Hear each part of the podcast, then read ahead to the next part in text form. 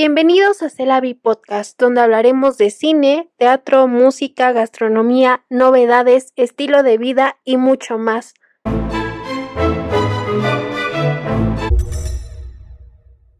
Hola a todos, bienvenidos a un nuevo episodio de Celavi.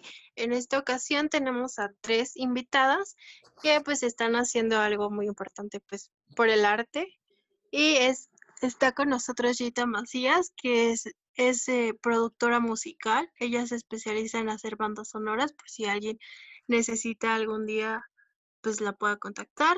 También está Isabel Chico, que es artista plástica y, urbanista egresada de la UNAM.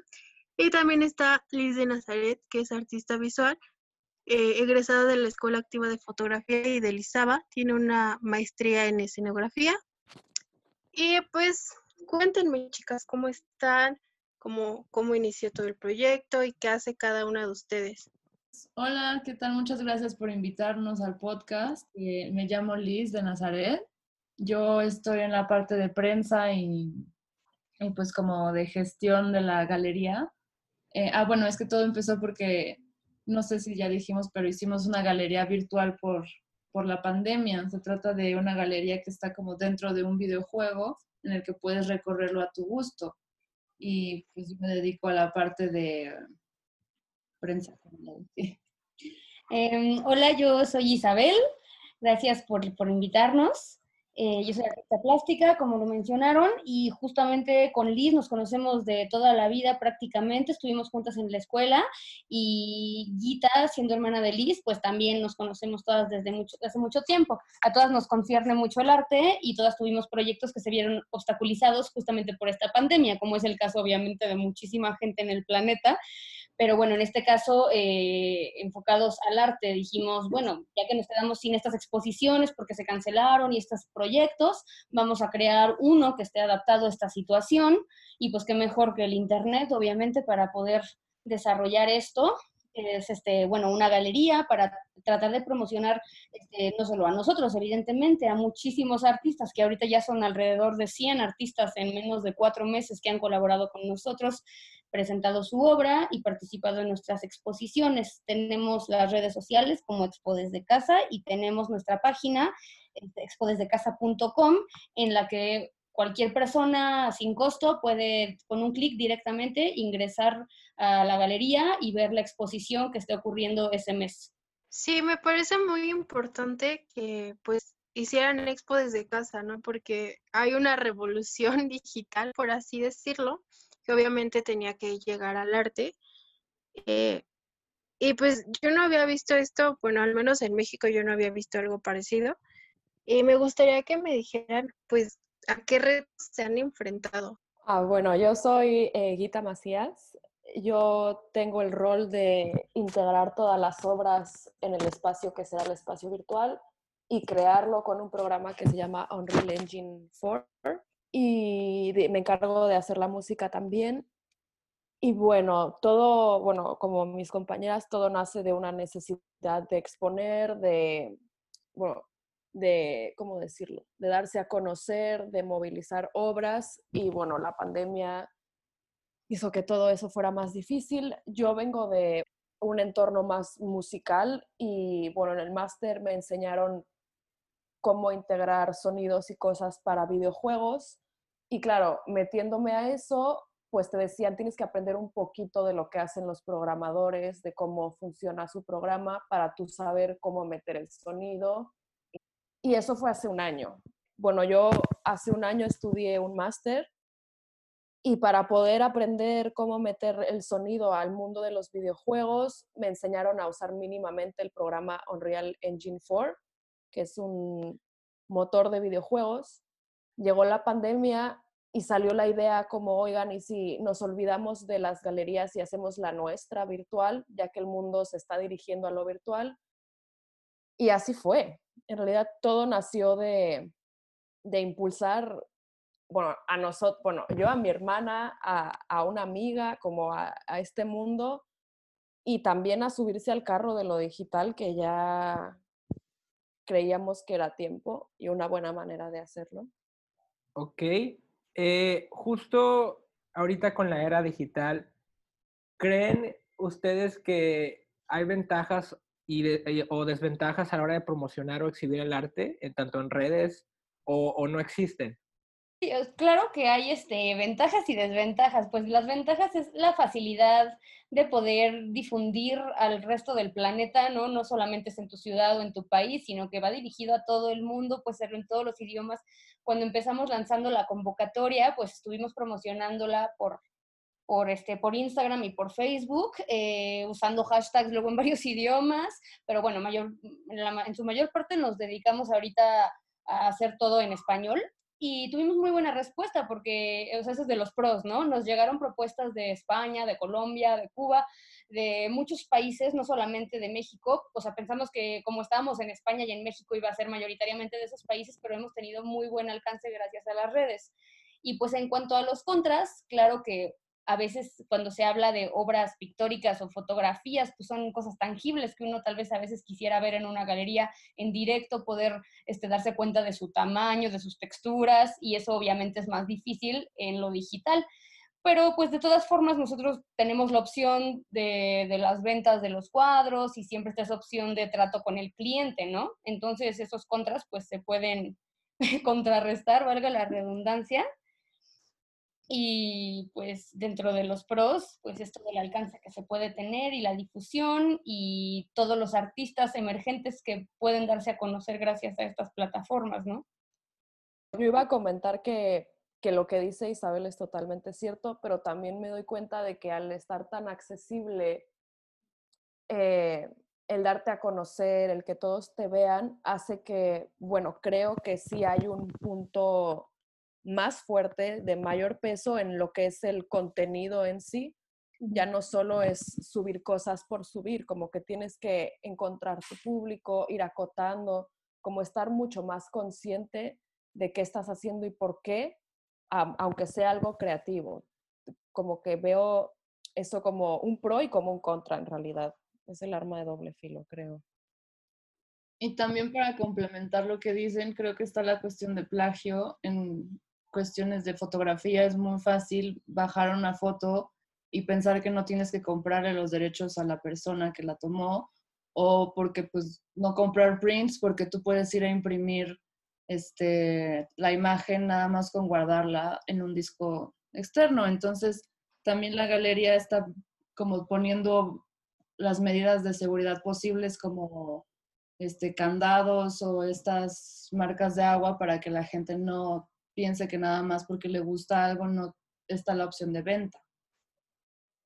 Era, era justo lo que quería preguntarles, eh, si hay alguna pauta para montar una exposición o, o si, vaya, cualquiera puede hacerlo, porque retomando ahorita lo que decían del plagio, no sé si conocieron, digo, fue un caso muy sonado, el caso de Richard Prince, que él fue una persona que bajó muchas eh, imágenes de Instagram de varias cuentas y básicamente él montó una galería y creo que hasta cobró por, por ello. Digo, ¿qué piensan de esta situación?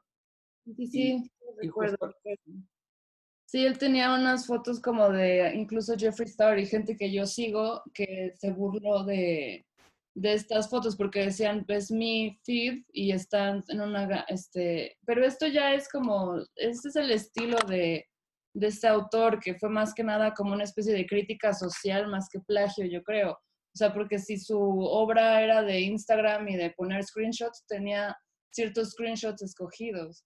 Y yo creo que eso de hacer una exposición, en realidad todo mundo puede tener un acercamiento al arte si quiere, pero el tratamiento de las obras, eh, lidiar con los clientes, buscar compradores y publicitar a los artistas, creo que es un trabajo que no todos se avientan, porque la verdad, pues en medio de una pandemia no muchas personas quieren comprar arte y sin embargo estamos buscando pues nuevos mercados y, y yo creo que ese es el trabajo de un curador, porque realmente montar una foto en internet todo el mundo puede hacerlo y ir a una exposición y poner tu foto, pues si te metes a una galería y pagas, puedes realmente estar en cualquier exposición que quieras, pero el valor es el trabajo que nosotras le ponemos, que es personalizado a cada artista. Claro. Completamente gratuito, además. Sí, exacto. Por, por el momento lo estamos haciendo gratuito, claro, estamos empezando de la nada y nuestro plan es poder impulsar a muchos artistas, pero sin embargo en el futuro sí nos gustaría este, seguir con esto, tal vez llevarlo a un nivel superior y, y no solo estar en redes, sino también ya hacer exposiciones en físico, ¿no? Sí, claro. Retomando esto, ¿cuáles son los criterios que ustedes toman en cuenta a la hora de seleccionar una obra? Bueno, eh, yo creo que todo proceso curatorial tiene una gran parte de subjetividad, porque estás hablando aquí de las manifestaciones artísticas subjetivas de la persona y del criterio subjetivo del curador que elige la obra.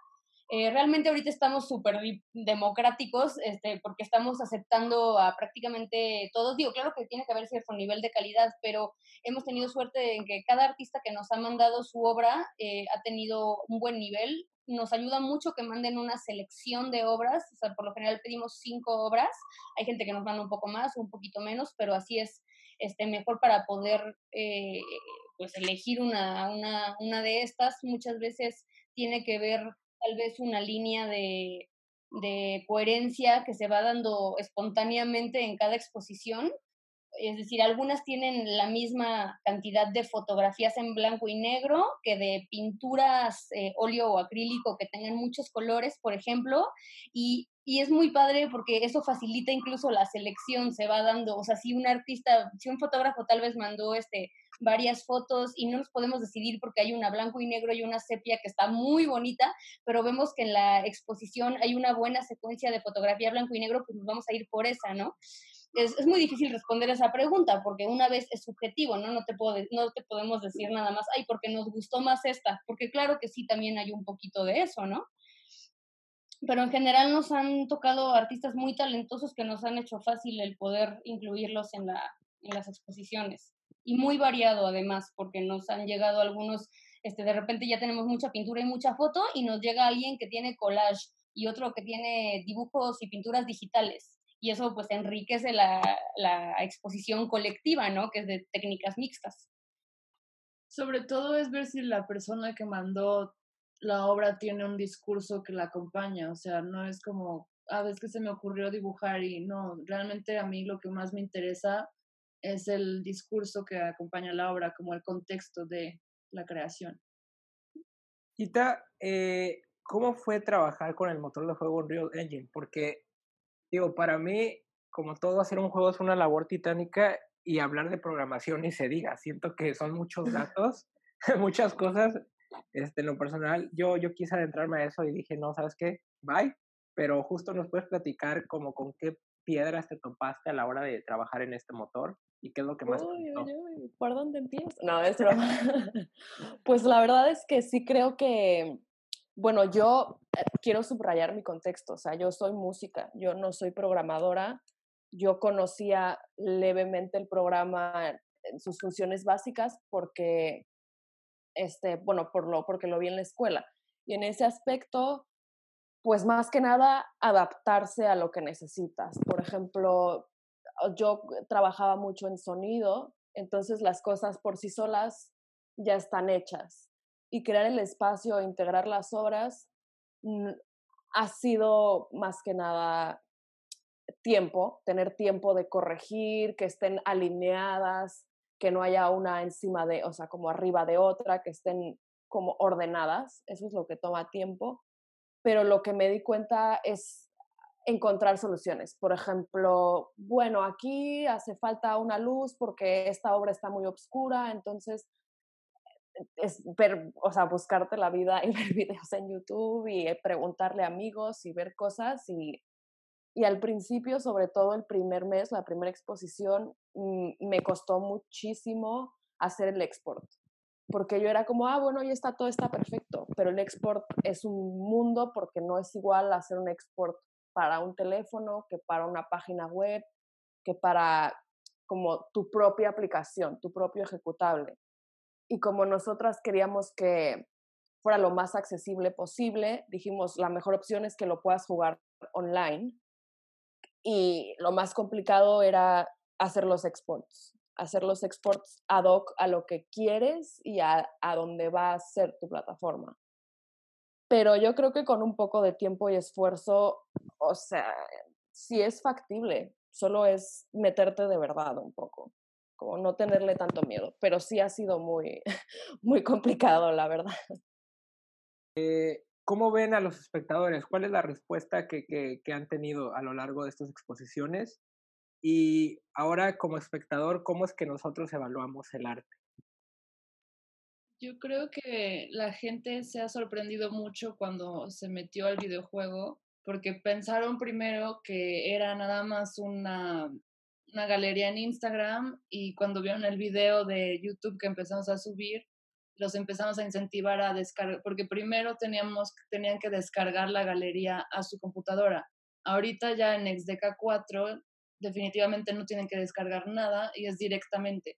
Pero los primeros meses tenían que descargarlo y teníamos que mostrar a los videos. Entonces creo que la gente primero estaba un poco renuente y cuando ya en serio le se dio cuenta que era un videojuego y que podían experimentar y tener total libertad, pues hemos tenido muy buena respuesta de, de todos a los que les enseñamos el, juego, la verdad. Sí, bueno, incluso desde la primera, o sea, sí estaba más, este, un poquito más complicado con esto de, de, descargar este, las versiones, aparte de la versión Mac, versión PC.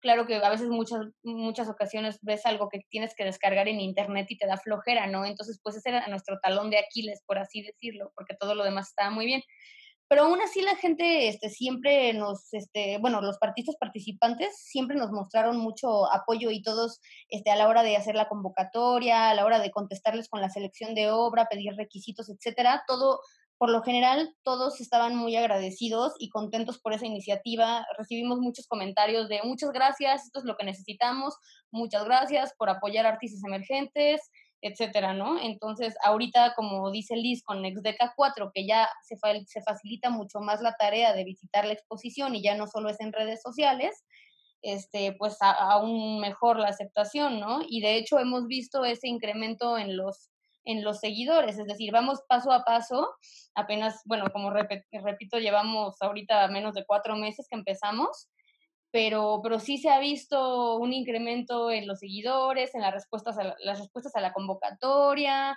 eh, incluso entrevistas como estas, que una vez más gracias por tenernos, este, también tuvimos entrevista con Reactor hace poco y, con el periódico Reforma, entonces digo, todo esto nos ha, nos ha mostrado que tenemos una buena respuesta y nos ha dado muchísimas más ganas de continuar y de encontrar más artistas y de promocionar más obra. Creo que sí es muy, es que sí es muy importante, creo que era una plataforma necesaria que ustedes nos, pues nos están dando. ¿Y cómo funciona la convocatoria? O sea, ¿cada cuánto sale? Mira, más, bueno, más o menos el, el calendario per se es que las exposiciones son todos los cinco del mes.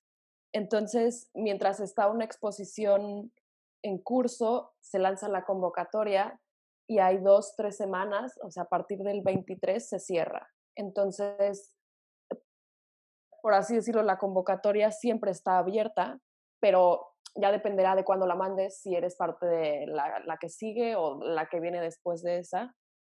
Pero en sí es todos los meses y en ese aspecto siempre está, siempre está abierta la convocatoria. Perfecto, para que la gente esté al pendiente de todo lo que ustedes están haciendo y lo cheque. Y ya hablamos de cómo lo recibió el público, pero los artistas, ¿cómo lo tomaron? O sea, ¿cuál fue su primera impresión? Pues primero estaban, este, o sea, primero nos hicieron preguntas como de dónde era la galería o no entendían muy bien, pero de nuevo creo que hemos tenido muy buena respuesta de los artistas. Eh, hay unos que quieren hasta repetir la experiencia y nos mandan para las siguientes exposiciones, o sea que no nada más quieren salir en una expo, sino que quieren salir en varias y en serio es muy motivante ver que a ellos les gusta también cómo quedó su trabajo, porque pues pensamos igual y, no sé, ya sabes, la inseguridad de igual y no les gusta que sea en, en digital como esta nueva modalidad, pero creo que en general ha sido muy, buen, muy buena la recepción. Sí, se puede ver que que comparten ellos en sus redes también, repostean, visiten la exposición de Expo desde casa o apoyen esta super iniciativa. Y eso es por parte de los artistas que lo hacen espontáneamente. Entonces, se puede decir que bien, habrá tal vez a quien no le guste, pero no nos lo ha dicho por el momento, ¿no? Y también ofrecemos como este certificado de participación como cualquier galería, entonces es totalmente, pueden usar esto como valor curricular incluso. ¿Qué, qué cambios creen que traiga para el arte la pandemia? Pues a lo mejor justo esta adaptación hacia las redes sociales, es decir, el arte siempre ha estado presente en redes sociales y sobre todo en plataformas como Instagram, que son mucho más visuales y muchos artistas las utilizan. Sí, ya sabemos eso, pero me refiero a en cuanto a galerías, tal vez como esta, ya un mercado del arte tal vez más establecido. Por ejemplo, me hace poquito nos contactó una, una nueva plataforma, eh, bueno, le voy a hacer un poco de publicidad, me caen bien, se llama Arte Hecho en México y justamente ellos son así una plataforma que no es una galería porque no están haciendo exposiciones, pero simplemente es un pequeño mercado de arte para productos hecho hechos en México, ¿no? Entonces yo creo que van a salir muchísimas cosas así, además este, de lo que estamos haciendo nosotras, se va a establecer y se va a tomar tal vez un poquito más en serio esto. Yo creo que tal vez habrá medidas, este, eh, bueno, no medidas, este, avances tecnológicos, digamos, en cuanto a las posibilidades de apreciar una obra y sobre todo pinturas, pues como mencioné hace rato, como de las texturas, las dimensiones, etcétera, como tal vez adaptaciones para que el espectador o el posible comprador pueda apreciar mejor una obra y, y pues eso, ¿no? Quedarse desde su casa para poder visitar un museo. Justo vimos con la pandemia como muchísimos museos, incluyendo el Vaticano, el Louvre, aquí en México también, este, no me acuerdo si fue Bellas Artes o el Munal, pero que también lanzaron sus recorridos virtuales. O sea, eso casi no se había visto antes prácticamente y ahorita ya este, le hablamos de Expo desde casa y hay mucha gente que me ha dicho, ah, sí, yo he visto como este del Louvre que hizo su museo, su, recorrido virtual, ¿no? O sea, como que ya este, gente que tal vez este, no sea experta en arte ni nada, ya está consciente de que existen recorridos virtuales de museos de gran renombre y eso no, no existía. Entonces yo pienso que van a haber muchísimas adaptaciones así. Pero sí, o sea, sin embargo, cuando la gente pueda regresar a las calles, eh, yo no creo que deje de haber este, exposiciones en galerías, ¿no? no creo que disminuyan. Yo creo que como todas las actividades económicas, va a volver a haber un boom de los museos que van a lanzar exposiciones, promociones, etcétera, para atraer visitantes. Otra vez va a haber turistas hartos de haber hecho cuarentena durante un año o dos, quién sabe, ¿no? Tal vez hasta 2022, no sabemos cómo va a estar esto, pero que van a, a regresar. Entonces yo creo que va a impulsar muchísimo, o sea, la pandemia va a impulsar muchísimo el arte en medios digitales, sin embargo, los medios físicos no van a, a decaer por eso. Por parte yo creo que sí, ¿cómo decirlo? Va a haber, o sea, el, el modo, todo ya va a ser digitalizado, o sea, tú vas a pagar por PayPal, como que todo ya es digitalizado y creo que sí va por ahí, pero también creo que el arte, o sea, el arte siempre va a estar ahí, siempre está ahí como medio de expresión y en ese aspecto creo que la cuarentena va a aportar como un boom artístico mm, enorme, de la par a la digitalización, pero claro, también qué, qué pasa con la nueva normalidad. Pero yo, yo al contrario, yo sí creo que el futuro de los museos va a ser museos en realidad virtual y, y tú en tu casa con tu set de ojos, lentes, dando vueltas en tu cuarto. Yo sí lo veo bastante factible. No de aquí a un año, pero a unos cuantos sí lo veo, sí lo veo posible. Justo ahorita que comentaban de las redes sociales, ¿se puede decir que las redes sociales influyen en el arte o al revés? Al revés, yo creo. Creo que las redes sociales son una herramienta para, este, para promoción, pero que no se tiene que, porque hay gente que confunde, ¿no? Esta, esta onda de es que soy eh, blogger o instagramer y ya soy fotógrafo automáticamente porque sé usar un buen filtro de ViscoCam y pues no, no se trata de eso, se trata de usar realmente, por eso yo insisto mucho en el trasfondo que existe y quizás puedan haber obras que utilicen las redes sociales, pero para mí es un claro, este, es un material para promoción nada más, no es parte de una obra. Eh, bueno, yo quería hablar de, del tema que se dio hace poco, ¿no? Con la obra de Fabián Chaires. ¿Creen que el arte deba ser censurado? O, ¿Y ustedes se han topado con alguna obra que les hayan mandado que digan, ¿sabes qué? No quiero presentarla por esta razón. Yo en lo personal estoy en contra de cualquier censura y la verdad eh, me encantó la obra de Chaires. En lo personal ya había visto varias obras suyas sin, sin saber que eran de él, por ejemplo. La el- purísima. la purísima.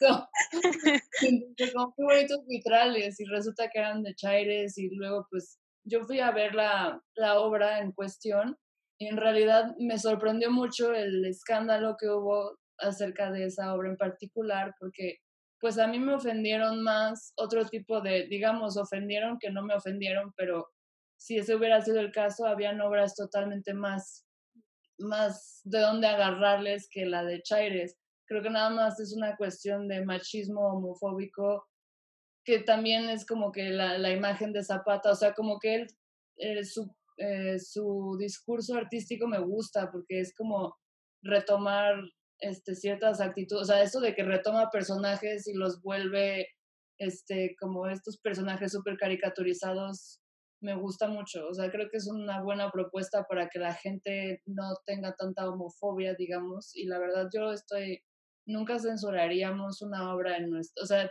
desafortunadamente hemos tenido que censurar para Instagram y para las redes sociales obras, pero eso no es lo que nos gusta. Nosotras le vamos a la libertad de expresión por completo. Eh, sí, yo creo que la censura es, o sea, si tú estás expresando algo y tienes una voz y estás diciendo una frase y te censuran, es que te están cortando la mitad y te dicen, no quiero escuchar parte de esta frase, pues ya no tiene tu firma, no es mi frase completa, tal vez mi mensaje no se, no se transmitió con la censura y yo creo que la censura, o sea, si ya vas a censurar, mejor no lo pongas, en mi opinión. Es como tirar la obra, no, no, no tirar la obra, pero decir no. Sí, pero no. Para eso mejor di que no. Como que, no sé, la censura se me hace decirle que no al arte, no sé, por mi parte. Y en ese aspecto justamente nos, o sea, por ejemplo, nos han llegado, eh, por ejemplo, nos mandó una fotógrafa una selección de fotografías en las que había muchas este, mujeres desnudas y pues fotografías este, bellas o no, eso no importa. En la selección también había otras fotografías, eh, por ejemplo, de un volcán o cosas así. Eh, la verdad es que incluimos más bien la del volcán para quitarnos de problemas con esa censura, justamente como dice Guita, porque es muy triste y ya lo tuvimos que hacer en, en la exposición anterior, subir una fotografía de un desnudo, o sea, desnudo solamente se veía un torso emergiendo del agua, se veía femenino, y tuvimos que poner una gran barra negra sobre el pecho, está ahí en el Instagram, ¿no? Pero pues dices que qué tristeza porque pues estás cortando la obra del artista y te da pena a ti como galería, a pesar de que le preguntamos al, artista si estaba de acuerdo que lo subiéramos así y que pedimos disculpas y no, o sea, y realmente no es nuestra culpa, es la censura del Instagram, pues sí, es una lástima, ¿no? Entonces, pues mejor evitar eso y como dice Guita, si es la censura a la mitad, pues, o sea, mejor poner otra obra que no haya necesidad de censurar. Pero bueno, si no existiera eso, pues no, no, no tendríamos esas limitaciones, ¿no? Por nuestra parte estamos muy, muy abiertos a cualquier temática y lo hemos puesto incluso en flyers de convocatorias. En Exdeca no discriminamos preferencias artísticas de ninguna índole, ni raciales, ni sexuales, ni de ningún tipo, pues. Eh, ¿Creen que el arte es para todos? ¿Y ustedes cómo definirían el arte? Siento que no hay una definición como tal. No la hay. Sí. Muy complejo, muy complejo, sí. Creo que es más como una sensación que te, o sea, a- yo en lo personal veo el arte como sensaciones que- y una especie de tema que tengas pendiente. Sobre todo creo que si tú tienes algún trauma y ves una obra, lo puedes llegar a resolver. Estoy totalmente súper segura de eso. O sea, cada obra te resuena por la experiencia que tú hayas vivido. No es, o sea, es como totalmente personal la experiencia con el arte, pero tampoco creo que tenga que nada más ser arte bello, o sea, como la gente que piensa que nada más cosas bellas, o sea, puede ser algo totalmente transgresor y ser artístico también. Sobre todo yo creo que el arte, el arte es para todos, estoy súper segura de eso, todos pueden hacer arte si quieren realmente y estoy segura que en algún punto de su vida todos se han conmovido con una obra de arte. O sea, es imposible que no se hayan conmovido o con una película, canción, pintura, fotografía, se han conmovido con algo porque pues la gente tiene sentimientos y de eso se trata, de sentimientos. O sea, para mí el arte son lidiar con sentimientos. Estoy totalmente de acuerdo. Para mí el arte es, bueno, es muy complejo definirlo, pero es expresión. Escoger un medio y plasmar lo que quieres expresar a través de ese medio. Exacto, lo que dice Liz, puede que quieras expresar algo horrible y lo haces perfectamente. No forzosamente es bonito, no creo que el arte tenga que ser bello en esa categoría, pero definitivamente conectar, transmitir sentimiento. En lo personal, soy un poquito más purista con esos temas. Eh, es decir, eh, sí pienso que el arte es para todos, cualquiera puede aventarse a hacer arte, eso que ni qué, o sea, no se restringe. Sin embargo, pienso que sí hay que apreciar una escuela y una técnica que ha quedado. Es decir, no me refiero a que todo tiene que ser bello, en eso estoy totalmente de acuerdo, ¿no? Pero sería muy fácil decir que cualquiera puede ser un artista, o sea, tampoco, ¿no? Es decir, sí tienes que tener esa sensibilidad, sí tienes que tener esa experiencia, sí tienes que tener esa experiencia que te permitió crear cierta técnica. Eh, no sé, yo digo, llevo pintando toda mi vida y todavía estoy aprendiendo, todavía hay cosas que digo, esto me quedó súper mal y obviamente otra vez no me refiero a cuestiones de bello o feo, sino a en cómo puedes expresar las cosas y transmitirlo, cómo la, la persona que va a ver algo este, qué le va, le va a transmitir algo o va a decir que esto se le hace X, o sea, no me refiero otra vez a bello o feo, sino una reacción que pueda propiciar, pues en ese aspecto sí, o sea, el arte es para todos, pero no todos pueden llegar a ser artistas, porque si no, pues sería una anarquía total, por eso hay muchas eh, controversias con el arte conceptual, o sea, las no sé, hay mucha gente que le fascina ir al MUAC y, hay mucha gente que odia el MUAC, ¿no? El Museo Universitario de Arte Contemporáneo de la UNAM, que, acoge obras de artistas reconocidos internacionalmente eh, y que a veces solo están exponiendo una enorme esfera en medio de un cuarto. Hay gente que eso se le hace una genialidad enorme porque puede meterse en el concepto, pero hay gente que dice, no, esto no es para mí, yo prefiero ir a, a Bellas Artes, ¿no?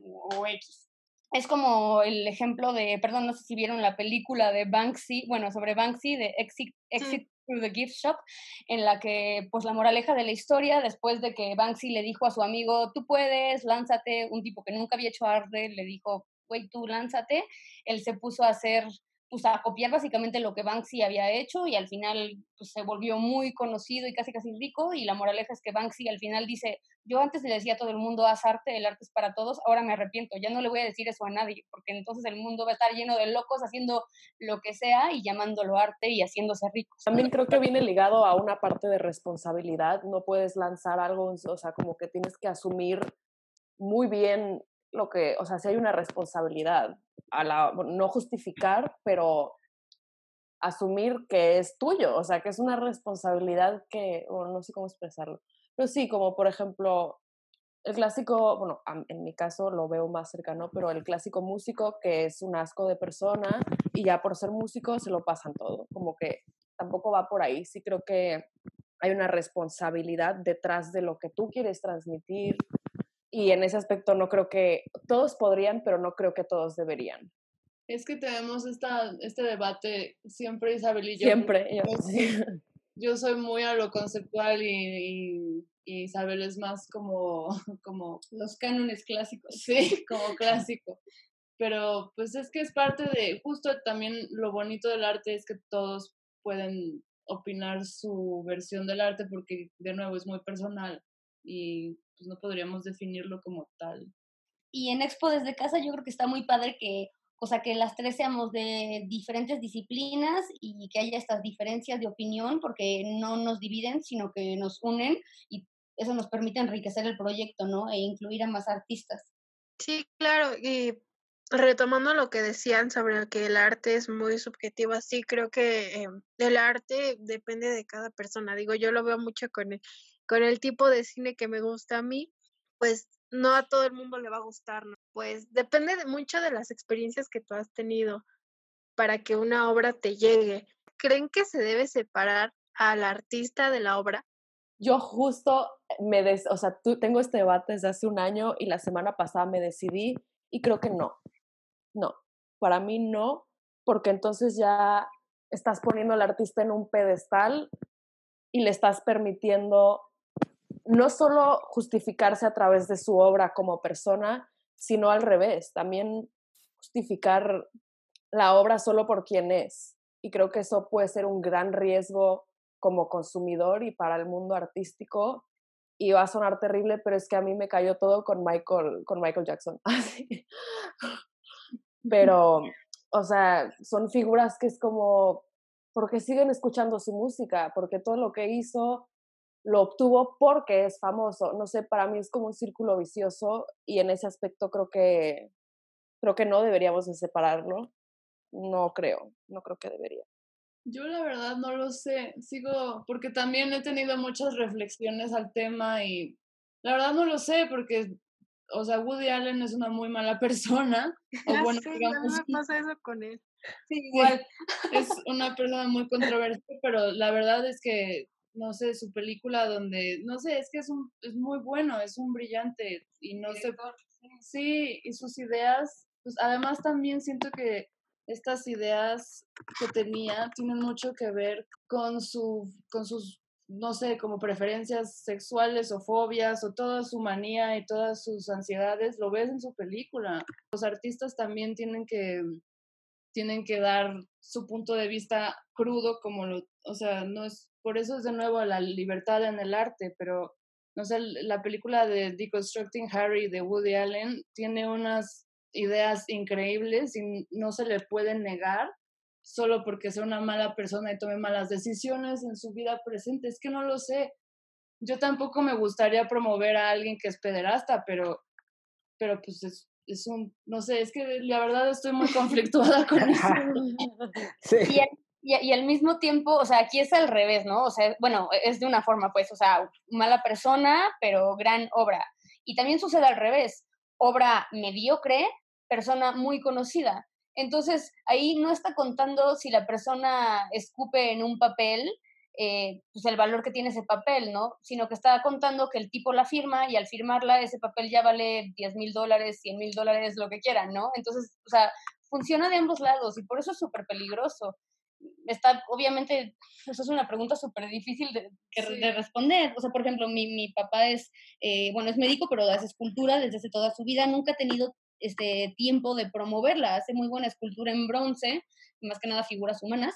Pero lo que le dijo a un amigo doctor Rael, que, o sea, un gran comprador de arte, un coleccionista, le dijo, pues está muy padre tu obra. Me gusta más que esta que estamos viendo en el, en el camellón tal de Puerto Vallarta, ¿no? Es la anécdota. Me gusta más tu obra pero tu obra le falta algo, le falta la garra. Y mi papá le dijo, ¿qué es la garra? Y él le dijo, pues la firma. Pues sí, sin esa firma, pues nadie sabe quién lo hizo, ya nadie le importa comprarlo. Entonces es muy peligroso, ¿no? Yo, yo, o sea, yo me inclino a pensar que vale más la obra que, que el artista, porque pues es, es, el producto final, no importa si es un pederasta, un asesino o la Madre Teresa, pero pues hay que juzgar la obra por el valor que tiene la obra y lo mismo aplica en la literatura, por ejemplo, ¿no? O sea, cuántos, este, no sé, Hemingway, alcohólico, misógino, lo que tú quieras, pero escribió cosas muy bonitas, ¿no? Y no hay que quitarle mérito por su vida personal. Entonces, pues, no sé, ahí queda. También creo que es, es que es esto, es porque estaban en un mal lugar que escribieron cosas tan brillantes. O sea, si tú estuvieras en un lugar, pues, o sea, en un buen espacio mental, no escribirías digamos, también, o bueno, sí, pero no tendría que, o sea, no tendría como lo clásico de Hemingway, que es que llegaba a escribir borracho y, y corregía sobre la cruda, exacto. Sí, ahorita la tenía que hacer porque, pues, creo que estamos en un tiempo de la era de la cancelación. Pues hay muchos directores de cine, bueno, que es como el área que yo conozco, que han sido acusados de violación y todo, y ellos siguen trabajando. Eso sí, eso sí no, o sea, siento que eso ya es como si ya está comprobado que es un violador, pues debería de estar en la cárcel. Claro, eso ya es un tema de justicia y de... Pero ya que, según yo, bueno, ahí entra mi conflicto, que qué tanto es tantito. Imagínate, si tú eres alguien que tiene mucho poder porque eres famoso por tus obras, no es como que puedes decir, tú eres poderoso y si tus obras no existieran, no serías poderoso. En ese aspecto, creo que siempre ligamos al artista con, su obra, pero cuando es hora de decir, ya no escuches de esta canción porque la hizo este güey, tú dices, no, no te creo, yo lo amo, y sigues escuchando, y es reforzar ese poder.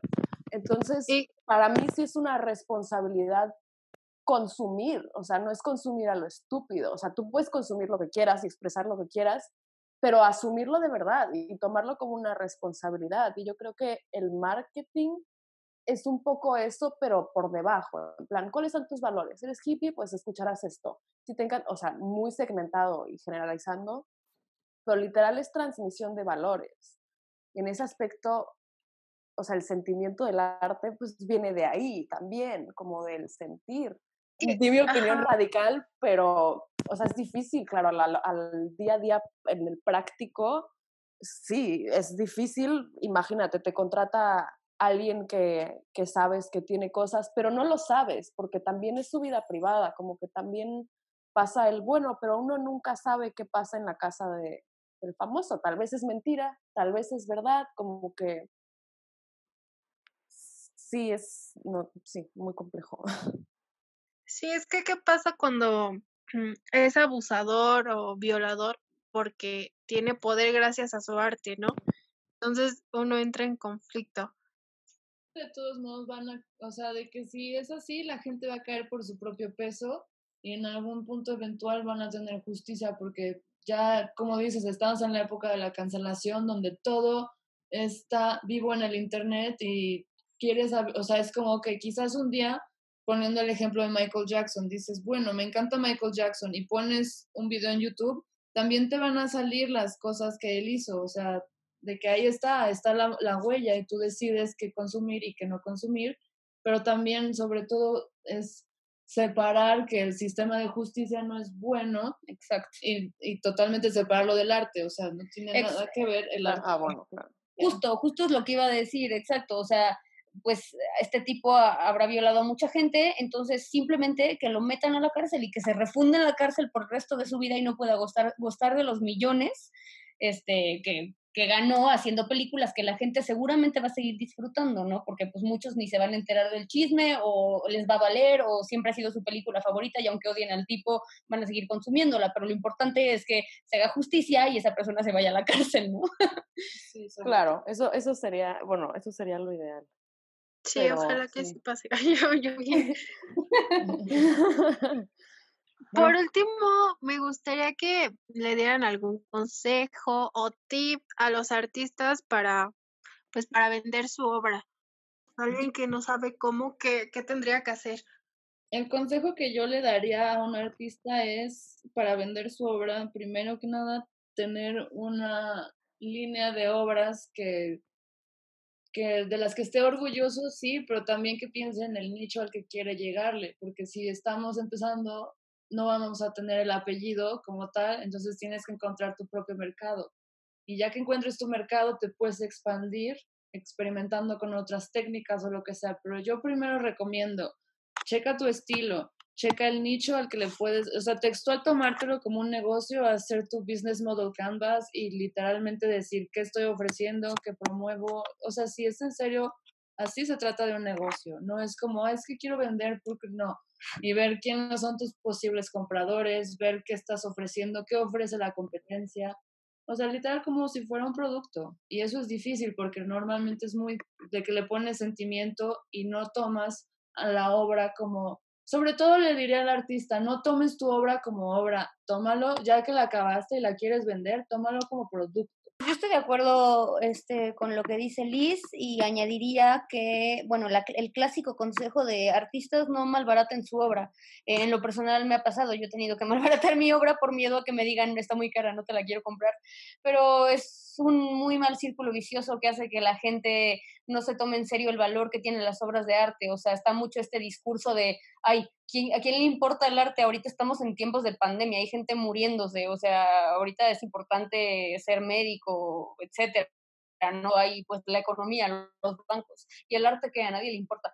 Pero no, o sea, el arte ha mostrado los pilares de nuestras civilizaciones, o sea, nos son este, pruebas antropológicas de cómo vive la humanidad, es una manifestación de nuestra sensibilidad, es gran parte de lo que nos hace humano. Entonces sí, convertir el arte en un producto, claro, este, porque realmente es un testimonio de lo que estamos viviendo, no hay que menospreciarlo y no hay que malbaratarlo y esto va para compradores y para quien quiere vender su obra, ¿no? No, no, no te dejes intimidar solo por querer vender algo y que te digan que eso no lo vale y lo dejes a tres pesos, o sea, no, no hagan eso, por favor, artistas. Sí, no, y por parte de la música me siento totalmente identificada porque luego ya es como, ay, pero regálame esta canción, está súper bonita. Es como, güey, ¿qué? O sea, me ves a mí diciéndole al plomero, ay, regálame el servicio. Pues no, no. Entonces, en ese aspecto también creo que, bueno, lo del nicho, sí, pero también dentro de tu nicho intentar diversificar. Es decir, yo hago fotos y, bueno, ejemplo, las quiero exponer en una galería, pero también hay, hay otras expansiones. Por ejemplo, las fotos las usan mucho los artistas para sus discos, para productos, o sea, como también diversificar, no, no intentar, o sea, buscar en diferentes lugares, no insistir en todos, pero no solo en uno, como intentar estar en cinco cosas a la vez, porque tal vez dos no, pero tres sí. Entonces, y poquito a poquito de esa manera también vas encontrando las que te gustan más, las experiencias que no te gustaron, lo que te gustó como trato, lo que te gustó a ti, cómo tú te trataste, cómo funcionaste dentro de eso. Solito se va haciendo el camino, creo, se va acotando poco a poco. Ese nicho del que habló Liz, este, justamente es algo que se va haciendo con el tiempo. O sea, ahorita como artistas jóvenes, yo creo que es importante también experimentar, seguir experimentando. Ya, digo, habrá quien desde los 15 años ya sabe perfectamente cuál es la técnica y la temática que le fascina explotar y se va a quedar con eso toda su vida, pero por lo general un artista también siempre está experimentando con diferentes medios, diferentes géneros, etcétera. Eso también, también es importante. Sí, a la gente yo nada más le diría que recuerden que pues en este tiempo de encierro, el arte nos salvó, o sea, estuvieron escuchando música, leyendo, viendo películas y hay mucha, mucha gente detrás de eso.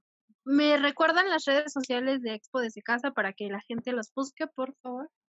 Sí, estamos como Expo desde casa en Instagram, estamos como Expo desde casa en, en Facebook. Eh, tenemos este, una cuenta de YouTube este, relativamente reciente que se llama Exdeca, las siglas de Expo desde casa, Exdeca y lo más importante, donde pueden visitar sin costo la, por el momento las exposiciones, es www.expodesdecasa.com.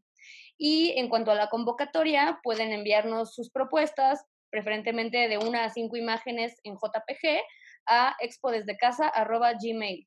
Perfecto. Y sus redes sociales, si alguien quiere contactarlas o escribirles, ¿cuáles son las personales? Ah, bueno, la mía, bueno, de Instagram es Gita G T A S apóstrofe project, Gitas Project, que es el nombre de mi proyecto musical. Ok. Y en Facebook también. Yo estoy como Liz de Nazaret en todos lados. Y yo, Isabel, estoy como y Chico Art, y de Isabel y Chico Art en Instagram y en Facebook. Bruno, tus redes. Eh, a mí en Instagram me pueden encontrar como arroba Bruno Garza, solamente sustituyan la B por el número 3. En Twitter como arroba Garza Mejía y en Facebook como Bruno Garza Mejía. Igual recuerden que tenemos un correo, es gmail.com para que nos escriban si quieren que hablemos de algún tema en específico o si quieren que entrevistemos a alguna persona en especial, no duden en escribirnos. Me gustaría, bueno, porque no están de cara a primeras, pero hay gente que nos ayudó durante las cuatro exposiciones en apoyo, apoyos diversos y se llaman Jairo Sánchez, Ader Zamora, César Gutiérrez y Carles Segura.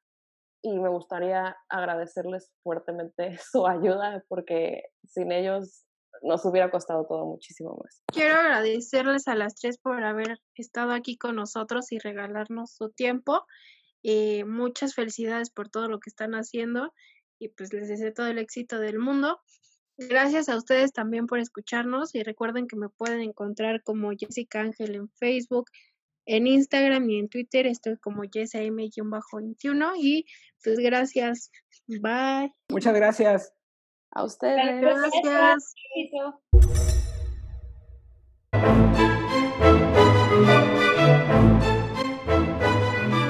Síguenos en nuestras redes sociales. En Twitter como arroba la arte En Instagram como arroba la arte estilo. Y en Facebook como vi Esto es Cedilla apóstrofe E-S-T-L-A-V-I-E. Recuerda que tendremos nuevos episodios cada miércoles y domingos. Gracias por escucharnos en Cela Podcast.